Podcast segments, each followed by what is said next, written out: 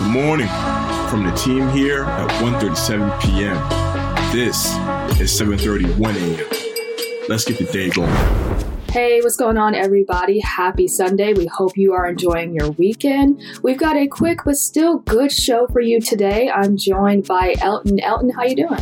Appreciate it, Jill. Had a pretty eventful weekend. Ready to get to the 7:31 a.m. podcast as always. Absolutely. So, guys, today is the anniversary of the first Top Gun movie, which came out on May 16th, 1986. And if you guys haven't heard, there is a second film on the way.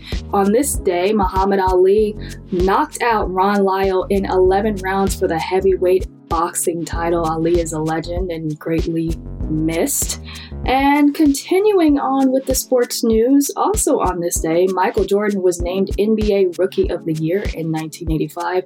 Of course, for those who may have missed it yesterday, Jordan was the presenter for Kobe in the uh, Hall of Fame induction. That was a really special moment to see Michael speaking again in honor of his mentee, friend, little brother, Kobe. Kobe, we miss you as always.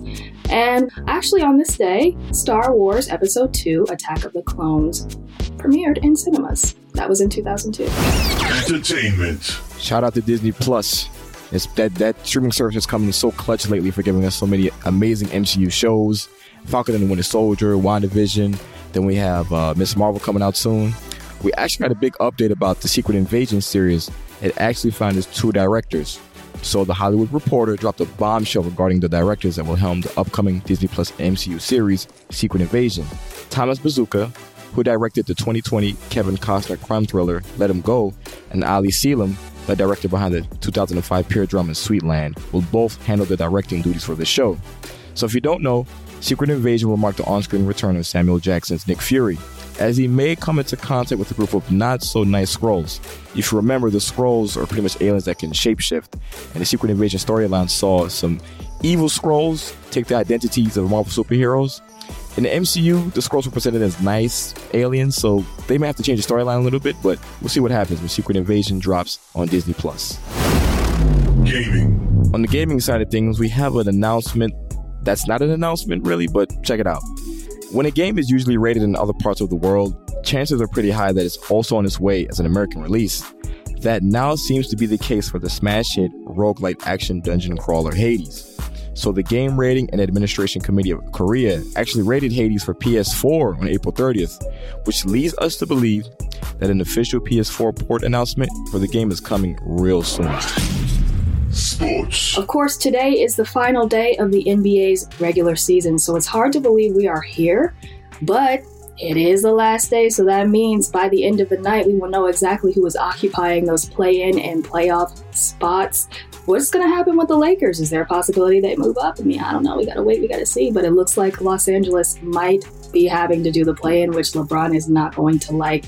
Um, the schedule was announced by the NBA yesterday and the play in action is set to tip off on Tuesday evening. Now, we'll go a little bit more into the play in and everything that goes into that in the coming days, but for right now, all you guys need to know is the first six seeds in each conference will have automatic playoff spots, whereas seeds 7 to 10 will have to duke it out. Again, we'll get into it a little bit more because it can be a little bit tricky, but for now, just know that tonight's the end of the regular season.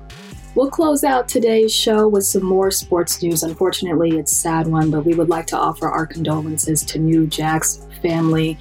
Um, the legend, the ECW legend, passed away last Friday at the age of 58. Now, New Jack is best known for his infamous approach to hardcore wrestling and his passionate promo delivery style. New Jack's wrestling notoriety was recently covered in full detail by the Vice documentary series Dark Side of the Ring, so you guys should check that out in honor of New Jack. New Jack's passing received an outpouring of love from fellow hardcore wrestling icons such as Mick Foley, Rob Van Dam, and Bully Ray. Uh, well, that's going to conclude our show for today. We hope you enjoy the rest of your Sunday and always remember to stay curious. All right, that's it for today's edition of 7:31 a.m. We'll be back tomorrow with the latest to arm you for your daily hustle. Be sure to hit that subscribe button to get notified every time a new episode drops. For more in-depth coverage on all the stories you just heard and more, be sure to follow 137 p.m. on Instagram, Twitter, and TikTok, or just head to 137pm.com.